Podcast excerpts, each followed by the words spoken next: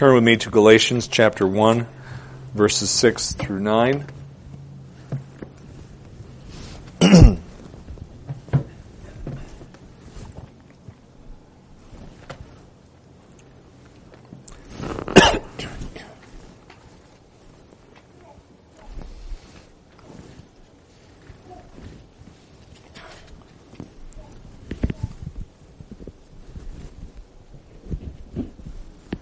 Read verses 1 through 5 as well, but our text is 6 through 9.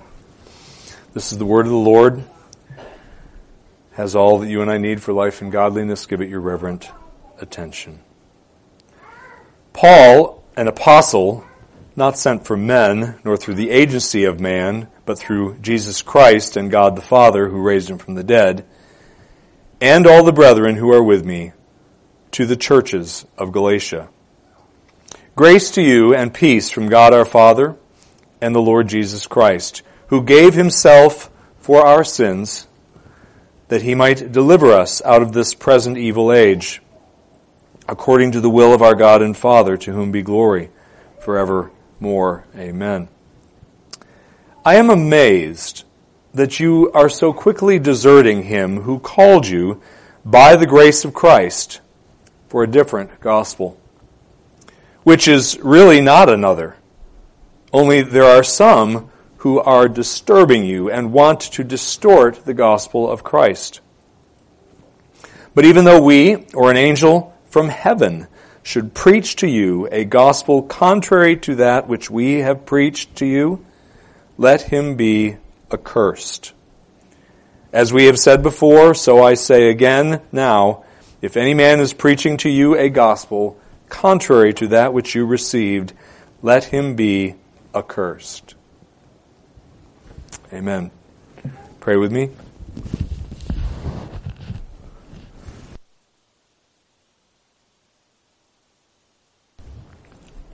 Lord, we thank you for your word, that all of it is profitable for our souls as we consider any given portion of it, including this that is before us tonight. Would you please bless the preaching of the word? Would you please, Lord Jesus, uh, assume your prophetic office afresh in our midst and speak through me to each one of us? And we ask this in Jesus' name. Amen. Children, back there, Tegan, all of you. Got a question for you. Do you know what hell is? You've heard the, the term, right? Hell, you've heard of it? You know what it is? Well, it's a very, very scary and terrible place where people who haven't trusted in Jesus to make them right with God, where they go and they suffer forever for their sins against God. It's a very, very horrible place. There is no place worse that one can imagine than hell. And the bad news, kids, the bad news is that every one of us, including Pastor Mark, every one of us in this room, and indeed everyone in the world, deserves to go to hell. We are, when we begin our life, we are worthy of God's wrath. We deserve to go to hell, including you including myself. That's the bad news, but the very, very good news, the great news, in fact, is that you do not have to go there and you will not go to hell. And I will not go to hell. None of us go to hell if we believe the right way. The right way and the right things. If we trust, trust is another word for believing, if we trust the right things and the right person. Okay? Paul is very, very concerned here about trusting, about, excuse me, about believing the right things. And that's what this message is about, the importance of believing the gospel of Jesus, which we are going to talk about at length here in uh, the remainder of our time in the message this morning. There are two points that I've derived from this text, or uh, that summarize this text uh, well, I believe. First, if you want to avoid going to hell, you need to firmly reject any gospel that differs from the one that Paul preached. If you want to avoid going to hell, you need to firmly reject any gospel, quote unquote, that differs from the one Paul preached. And secondly, if you want to avoid going to hell, you need to firmly embrace the gospel that Paul preached. If you want to avoid going to hell, you need to firmly embrace the gospel that Paul preached. So first, you need to firmly reject any quote unquote gospel that differs from the one that Paul preached. This uh, text is all about that very fact that I just summarized for you there in that sentence. the situation that's going on in, in, the churches of Galatia or the region of Galatia, there were a number of churches that comprised this region. Um, there are a couple of different views as to where Galatia was. There's the northern Galatian theory and the southern Galatian theory. I'm not going to bother you with the details of that. It was in Asia Minor somewhere, which is modern day Turkey. At any rate, there were certain teachers uh, who fancied themselves to be Christians, who were in the Galatian region and who were claiming to be, as I say, followers of Christ and who were trying to get people to follow their teaching, particularly people in the churches that Paul is writing to. Christians, actual Christian folks. And these teachers were teaching things that were disturbing the peace of the churches to whom Paul is writing uh, churches that he himself established during his first missionary journey when he was in that region. This is probably, by the way, Iconium, Lystra, uh, Derbe, and Pisidian Antioch, that are uh, at least those four churches are probably amongst the churches that he's writing to, uh, even though it doesn't mention them specifically here. But uh, that would comprise the southern portion of Galatia, which is, I think, is a, a better, a more likely identification of the place to, to which Paul is writing. Anyway, Paul tells us that these teachers were distorting the gospel. We read that in verse 7. He describes them as uh, there are some who are disturbing you who want to, who want, notice, they want to distort the gospel. It is their desire to distort the gospel. They are, and they altered it in such a way that the gospel ceased to be good news at all. You'll recall, and everybody I think here knows this, uh, and probably those listening also know, that gospel, the word gospel, English word gospel, translate a Greek word, translates a Greek word that literally means good news. You, uh, angelon, angelon. Uh, you means good, and uh, angelon is where we get the word angel from, or messenger, good message, good word, um, good news. And so, what these men these uh, teachers, we're going to call them false teachers because that's exactly what they were. what they were proclaiming was not good news, was not gospel at all. It was very, very bad news, the news they were proclaiming. Bad news, that is, for anybody who was a sinner and was going to be judged by the infinitely holy and just God of the universe when they left this, uh, this world. It was very bad news for them in terms of their acceptance before such a God because it was not going to happen if the message of these false teachers was true.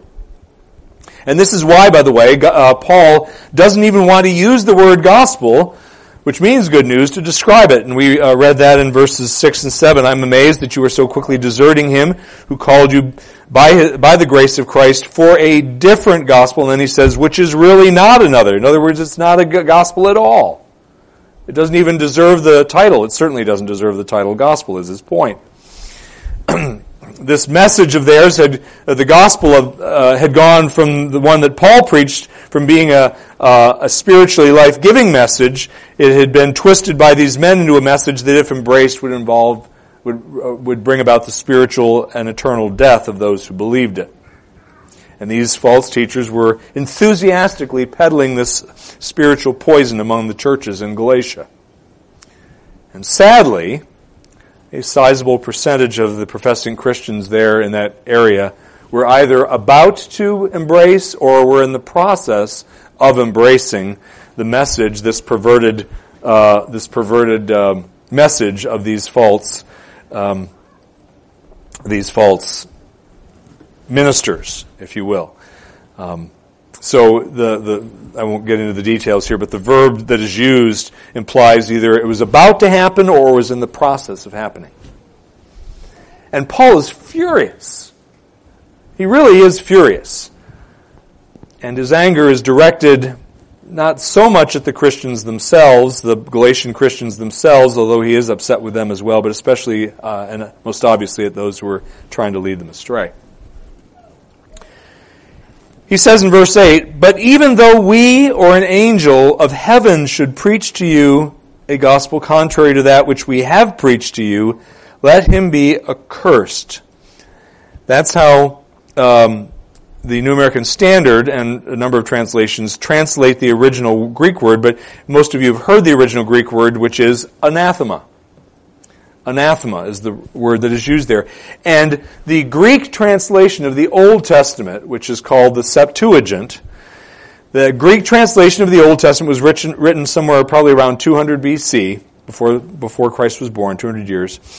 That word, anathema, because it's Greek, is often the word that translates a Hebrew word. And the Hebrew word, which you've heard me say now and then, now and again, is the, uh, is the word harem. It's kind of hard to pronounce because it's not harem, uh, it's harem. Um, and anathema is used, was used by the Greek translators of the Old Testament Hebrew to, uh, to translate the word harem. And harem was the word that was used to describe, among other things, uh, in the Old Testament, God's curse upon and his judgment and wrath against unrepentant sinners. And this is, for example, just one example of the meaning of that, where that is the case, is in Malachi chapter 4, 6, which is the last verse of the uh, Old Testament, actually. The very last verse of the Old Testament. And he says in the latter part of that verse, lest, oh, I'll read the whole verse. And I will, and he, and he's referring here uh, to uh, the Lord, Jesus, it's a prophecy, and he will restore the hearts of the fathers to their children and the hearts of the children to their fathers. And then it says, God says, lest I come and smite the land with an anathema, or with cherem in the Hebrew. And it's in the, in the Septuagint, it's anathema. And notice, smite the land. So smiting in, implies, of course, violence um, and forceful um, destruction of the land, and he will smite it with a curse. So it's not merely just the curse of words; it's the curse of action. It's the curse of um, of violent response to those who are under this curse. And hell, of course, describe that's a perfect description of hell. Well, not a perfect one, but it's a it's uh, a, an approximation of what hell is like. Although you can't really describe the horrors of hell with the English language properly. Anyway, this is what Paul means here when he says uses this Greek word anathema. Is uh, when he says that in verse verses eight and nine of our text I just lost my place here. Hold on just a second.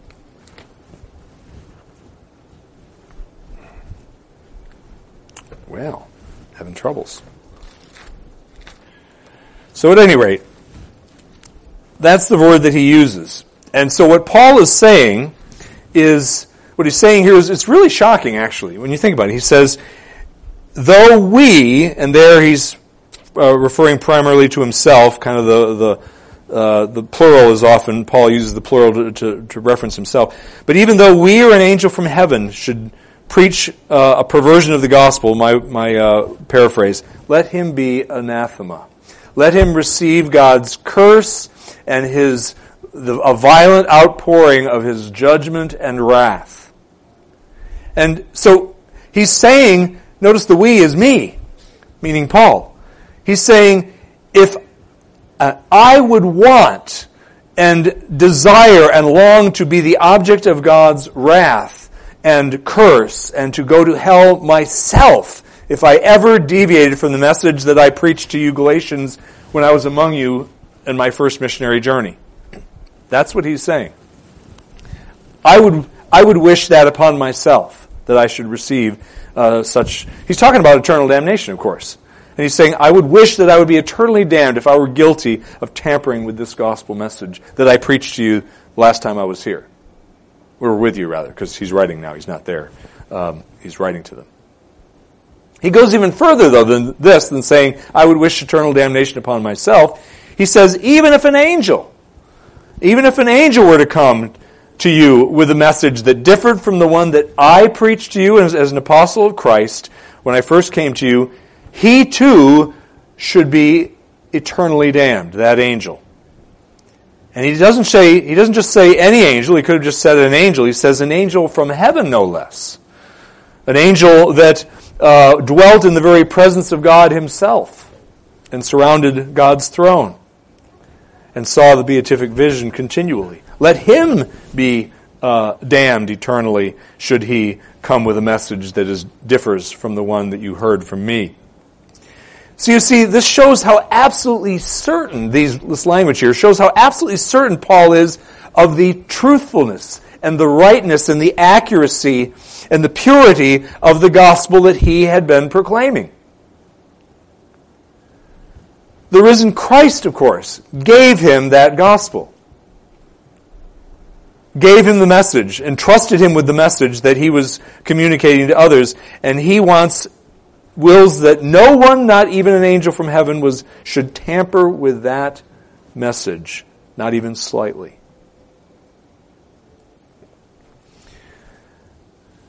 If the fearsome nature of his wording here in verse 8 that I just read, if that weren't enough, Paul then decides to hammer home the point further by repeating those same words in verse 9. I won't read it for you, but it's essentially a repeat of what he said in verse 8.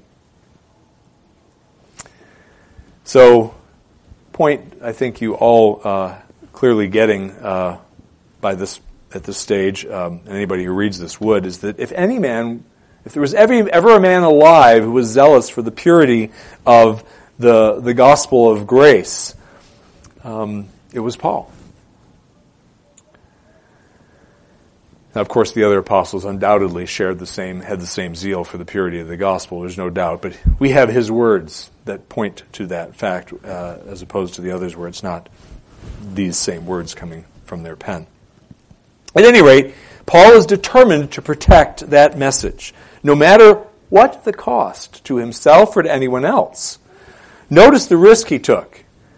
He's taking a big risk here by writing these words in this letter because what he's doing, he's essentially giving the Galatian professing Christians to whom he's writing, he's giving them a fierce verbal, I'll call it a tongue lashing, but it really it's a, a quill lashing.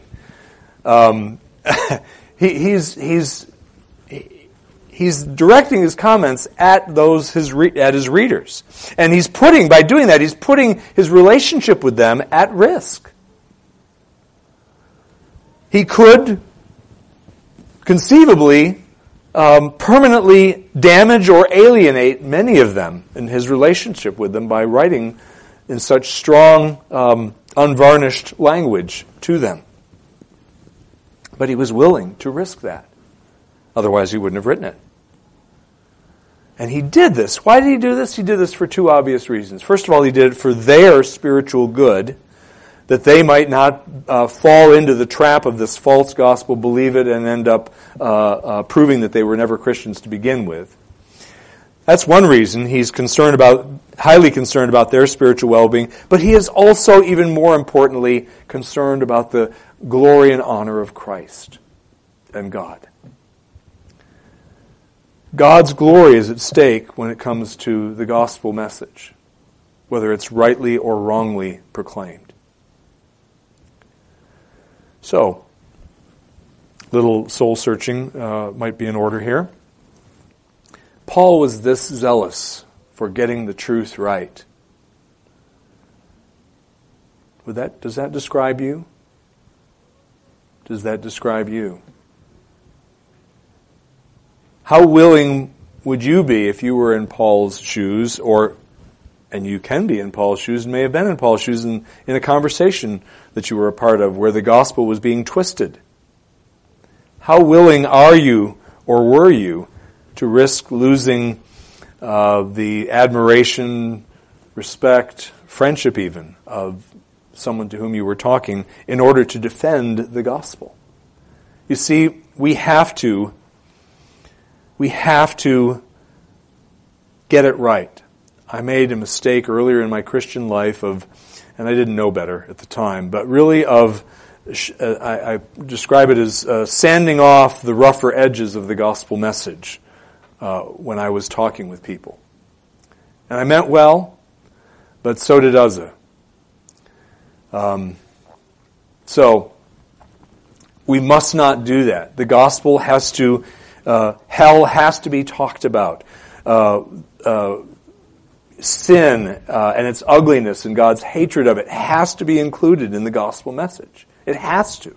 Otherwise, salvation doesn't has no meaning. If you're not saved from from God's wrath because of your sin, it has no meaning. To to say that Jesus is my Savior, to trust Him as my Savior. So we must do that. Are you willing to do that? Have you been in the past? Are you willing today? Even if you messed up in the past, are you willing today? You see, you need to pray that God would give you the grace to not mince words when it comes to His truth. Without in talking, you can absolutely do it in love, but sometimes love is tough. Sometimes love means saying things that are hard. Um, so, a couple takeaways from this point, and then we'll move on to the second one it's quite obvious that uh, the zeal that Paul displayed for the purity of the gospel must be a zeal that you and I have increasingly, and we need to ask God, Lord, please give me greater zeal for the truth, greater love of the truth, greater desire to defend it. And of course, uh, this goes uh, hand in hand with being zealous for the truth, and that is being a good student of the truth. That is to say, a good student of the book so that we might have a thorough knowledge of that true gospel in all its uh, beauty and might have a knowledge of what a counterfeit looks like. When we hear words that don't line up, what we know is in the pages of Holy Scripture, and somebody is claiming to be telling you good news, uh, and it doesn't line up because you've read your Bible enough to go, no, no, no, that's not right. Something's wrong here. And we have to know the truth well in order to be able to identify the counterfeits.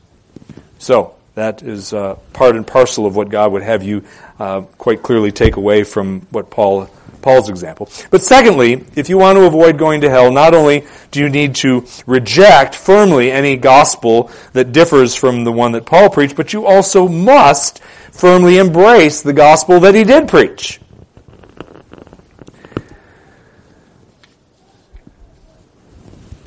That gospel, that message that Paul preached is encapsulated in a very uh, succinct phrase that Paul uses in verse 6. Look with me again. I'm amazed that you are so quickly deserting him who called you by the grace of Christ for a different gospel. By the grace of Christ.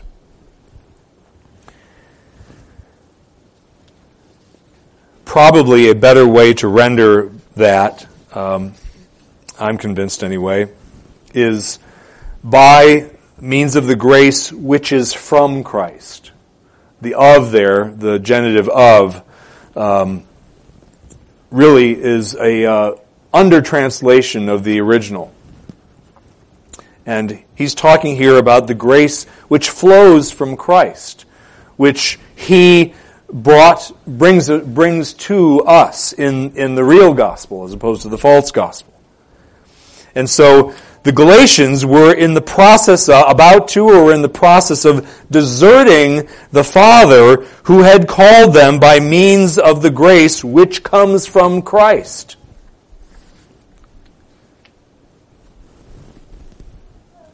And again, the gospel with which Paul had been entrusted by the risen, our risen Lord was all about God's grace, and it was all about Christ, the one who is the conduit for divine grace, the purchaser, as we'll see in a moment, of that divine grace that has to flow to a sinner in order for him to escape divine judgment for eternity in hell. So, we're going to, in the remaining time that we have, we're going to look at those two elements of the gospel. It's the grace of God is emphasized in the gospel, and Christ is central to the gospel that Paul preached. So the grace of God. Um, that the true gospel is all about God's grace, as uh, as found in this uh, uh, succinct statement here or summary of the gospel. Um, that that true gospel is all about God's grace. What that means is that the sinner's salvation, any sinner who is saved, the sinner's salvation from beginning to end, and I'll explain that in a second, is attributable to the grace of God, and only the grace of God. So, salvation, you've heard this before, Scripture describes salvation uh, at times as something that happened in the past, in which case there it's a reference really to salvation, uh, to not salvation, to justification principally, and union with Christ. Salvation is also described in Scripture as a process, as happening in the process of being saved, which is a reference to sanctification. The believer is growing, uh, uh, uh, becoming more and more like Christ over the course of his Christian journey. And then uh, salvation is also referred to as, as being future from our point of view for, uh, uh, here in this world. And there, of course, it's a reference to a glorification, being in heaven. Well, that whole process, that whole, or the, the, the, the whole um, salvation, I don't want to use the word experience, um, phenomenon, is all of grace. Okay? So, let's take it apart just a little bit here. We'll take a few moments to do this. The first element, I'm going to call that, of salvation, uh, is union with Christ and justification. Justification is God's, an act of God's free grace whereby He pardons us of all our sins and accepts us as righteous in His sight only for the righteousness of Christ imputed to us and received by faith alone. That's the Shorter Catechism definition, and it's an excellent one which you need to memorize if you haven't. But justification and union with Christ are solely the result of God's gracious work in our lives. Romans chapter 1. Many verses could be brought to bear to make this point, but Romans, not chapter 1, Romans chapter 3, verses 23 and 24 read as follows. For all have sinned and fall short of the glory of God. We've all heard that uh, uh, verse many a time. But then he goes on saying, being justified as a gift, meaning from God, by his grace through the redemption which is in Christ Jesus. So notice, being justified as a gift by his grace. Doesn't get any clearer than that.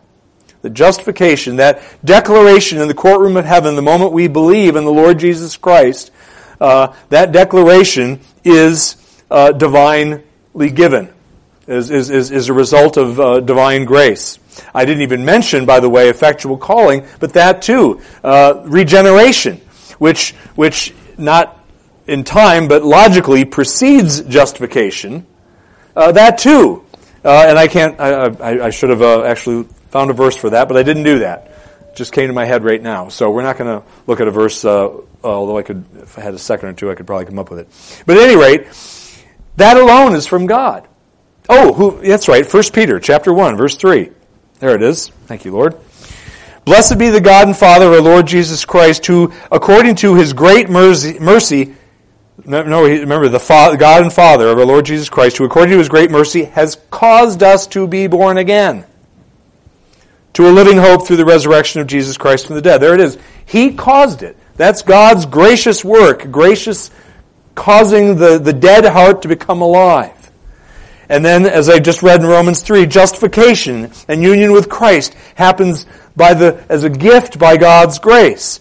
Uh, and the faith that we exercise, that too is granted. In other words, God is graciously giving it to us. Philippians chapter 1, 29 makes this point, where we read, For to you it has been granted, in other words, by God is the one who is the grantor there, for to you it has been granted, for Christ's sake, not only to believe, that's the part I want you to hear, but also to suffer for his sake. But notice, both to suffer for his sake and to believe are granted. God does it. It's not something that we conjure up from within ourselves. God does it. It's a gracious gift of God, faith is. And so, uh, uh, effectual calling, I mean, it's going to be regeneration, justification, the faith that we, that we use to believe in Jesus with is given to us. It's of God. And so too is sanctification. 1 Peter chapter 1 verse 2, where we read, I'll start in verse 1. Peter, an apostle of Jesus Christ, to those who reside as aliens scattered throughout Pontus, Galatia, Cappadocia, Cappadocia, Asia, and Bithynia, who are chosen according to the foreknowledge of God the Father by the sanctifying work of the Spirit, which is the third person of God. The sanctifying work of the Spirit. This is the Spirit who sanctifies. He does that work. He is God, the, th- the third person of the Godhead. It is Him. So it is, is the grace of God and the Holy Spirit working in our hearts that brings about increasing Christ's likeness in our lives. And by the way, this is not to deny, uh, hear me now, I am not denying, and Scripture does not in any way deny that the believer, the believer, must obey God's commandments. Um, and he does so. He chooses to do so, but it's God who gives the ability to obey which is, again, grace. It's the grace of God that gives us the ability to say no to sin and to say increasingly yes to righteousness. And then finally, God's grace is not only responsible for all that I've just said, justification, regeneration, justification, sanctification, sanctification, but it is also responsible for ensuring that we get to heaven. It is, uh, it's uh, responsible for our glorification. 2 Timothy 4.18 makes this point eloquently, where P- Paul says, The Lord will deliver me from every evil deed and will bring me safely to his heavenly kingdom. What's true of Paul is true of all of us. And notice who's doing the bringing. It is the Lord. It is therefore His gracious um, pre- uh, preservation of our faith and uh, perse- the perseverance that we that we that we do until the end of our days is of, of God's grace, so that the final outcome is our glorification in heaven. Uh, and Paul says that's the Lord who does that, who brings me safely to his heavenly kingdom. So you get the point. God's grace is responsible for the sinner's salvation from beginning to end. The whole kit and caboodle, as uh, my grandmother used to say.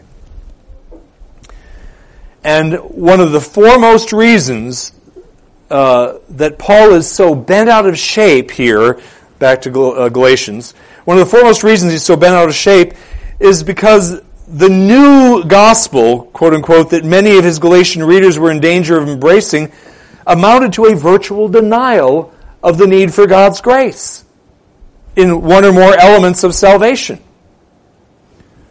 God's grace, in other words, was not the focus of their message, of their gospel. God's, the focus of their so-called gospel was man's efforts to be good, specifically by being a good Jew first.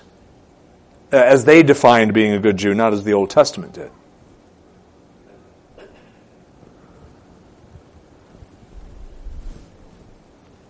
So, any of you who are listening to me, yes, any of you who are listening to me, if not in this room, perhaps uh, listening to this sermon uh, on sermon audio, are you of the opinion that God's forgiveness God's acceptance uh, of you is something that you need to earn by doing certain things. If that is the case, if you think you're earning your way into heaven, in other words, you are lost and you're headed in the opposite direction. You need to understand that you can't do a thing to save yourself You cannot manufacture salvation or play any part that isn't a product of God's grace, including believing in Jesus. That has to even be given to you as well. And you need to look to Jesus alone to enable you to see your need of Him and to flee to Him in faith to deliver you from your sin and its consequences and its what it deserves and to be your king the one who now until the end of your days leads you in this life and into eternity. You must believe in Jesus alone to save you.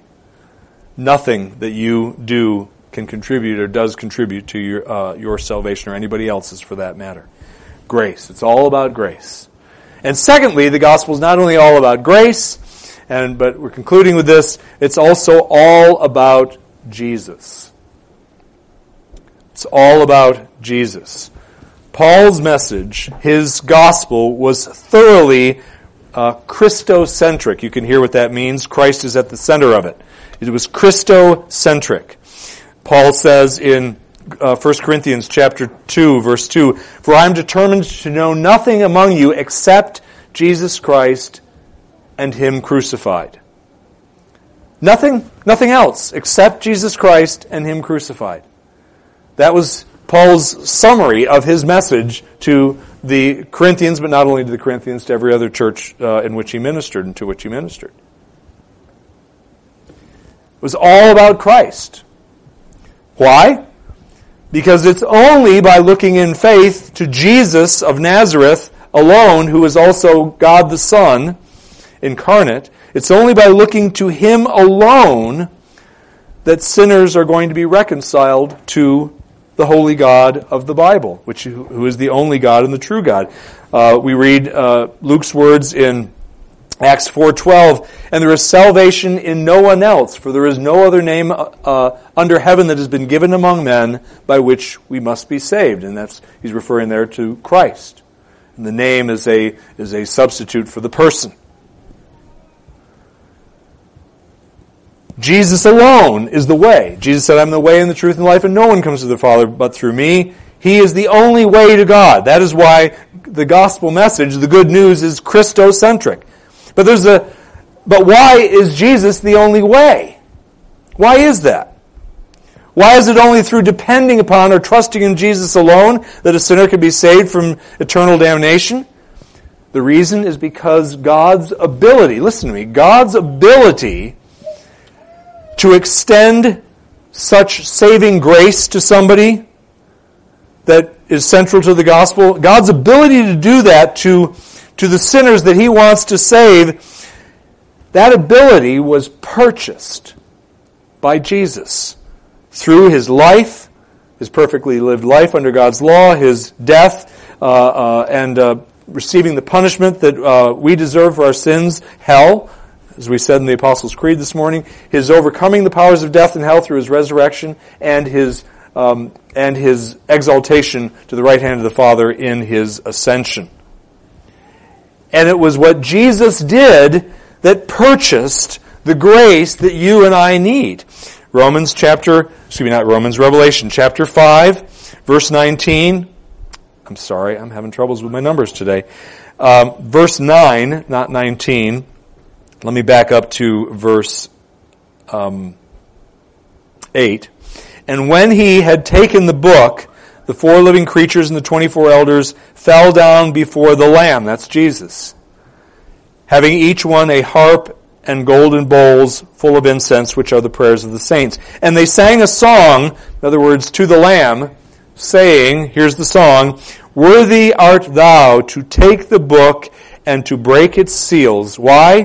For thou hast, wast, excuse me, for thou wast slain and didst purchase for God with thy blood men from every tribe, tongue, people, and nation. And there he's saying he purchased the souls. Yes, he purchased the souls, but he also purchased the grace that allows the souls to be forgiven and to be reconciled to God by satisfying the justice of God. so that the grace of God could come into play in the lives of these people, the elect. And the moment that human effort is thought to be responsible in any way for any aspect of a sinner's past, present, or future salvation, or, or relies on anything other than Jesus Christ himself and his work and his life, death, and resurrection for their right standing before God now or in the day of judgment, the moment that happens, the value of Jesus' substitutionary work on the sinner's behalf is almost infinitely um, diminished. Jesus doesn't save anybody if works play a part in our right standing before God. Because if it's Jesus plus my good works, Jesus doesn't get anybody into heaven. Jesus, Jesus' atonement didn't atone. It didn't, it didn't secure the salvation of anybody. That's what's wrong with Arminianism. It horribly devalues the crosswork of Christ. And this is the other thing that made Paul so, if I can put it this way, hopping mad at these Judaizers and their perverse, man centered message. They had robbed Christ of his place of preeminence and therefore of his glory in their message and in their preaching. And this is exactly what all salvation by faith plus works messages that are peddled today in the world do. They do the exact same thing. They, they uh, rob Christ of his glory. There are a lot of them that are being communicated in churches that call themselves Christian. The Mormons call themselves Christians. And there are other there are other communions that I could name as well. I'll refrain from doing so. But anybody that adds says your works play any part in getting you saved, whatever element of salvation we're talking about, past, present, or future, anybody that does that, they are, um, they are robbing Jesus of his honor and his glory that he alone deserves, because he alone purchased the salvation.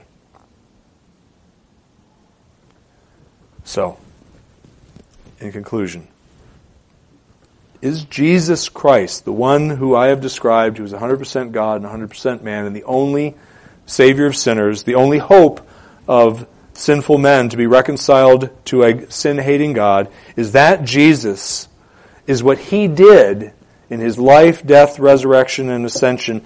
Is that your only hope of escaping divine judgment for eternity. You see, it must be, or you will die forevermore. Again, only God can give you the grace of faith. Only God can open your blind eyes of your heart. Only God can make you want, and you must want, Jesus for Jesus' sake, not just to get out of hell. Only Jesus, only God can give you that grace. If you're listening to me, you need to you need to plead with God to have mercy upon you, to give you a heart, and have friends pray for you. Christian friends, I should say. Real Christians. And expose yourself, put yourself in God's way by exposing yourself to the means that God regularly uses to bring sinners to himself. Come to church, read your Bible regularly, pray, uh, and, and, and cry out to God and say, God, I, I, you, you, probably aren't even hearing me, uh, but I'm, I, am i am a miserable wretch. And He does hear you, by the way. Uh, but uh, there are different ways of, in which God hears uh, people. But, but expose yourself to the means and put yourself in God's way. And if God is uh, wishes, He will mercifully um, save you. And if you want that, there's a good chance that uh, He will give it to you. Let's pray. Lord, we thank you for the preciousness of the gospel truth that uh, Paul was so zealous about, and that any true Christian should be so zealous about. We thank you that we can't in any way, shape, or form take any credit, that is to say, boast, that we are right with you because of something we did or didn't do. Thank you that you remove the possibility of boasting from all men by making salvation purely of your gracious work through Christ alone. We pray, Lord, that if there is any soul listening to my words here in this room or uh, later through the uh, through Facebook Live, we pray that you'd have mercy upon souls that are unbelieving that are listening to this. And for those who of us who are already your children, we ask, Lord, that you would help us to love your truth more and more and to zealously and carefully study it more and more and desire it more and more. For we need to hear this message over and over again, even though we're already beneficiaries of it. We need it in our daily lives that we might be motivated to serve you the way you deserve to be served by us. We ask this all in Jesus' name. Amen. Receive God's blessing. The grace of the Lord Jesus Christ, the love of God the Father, and the fellowship of the Holy Spirit be and abide with you all, both now and forevermore. Amen.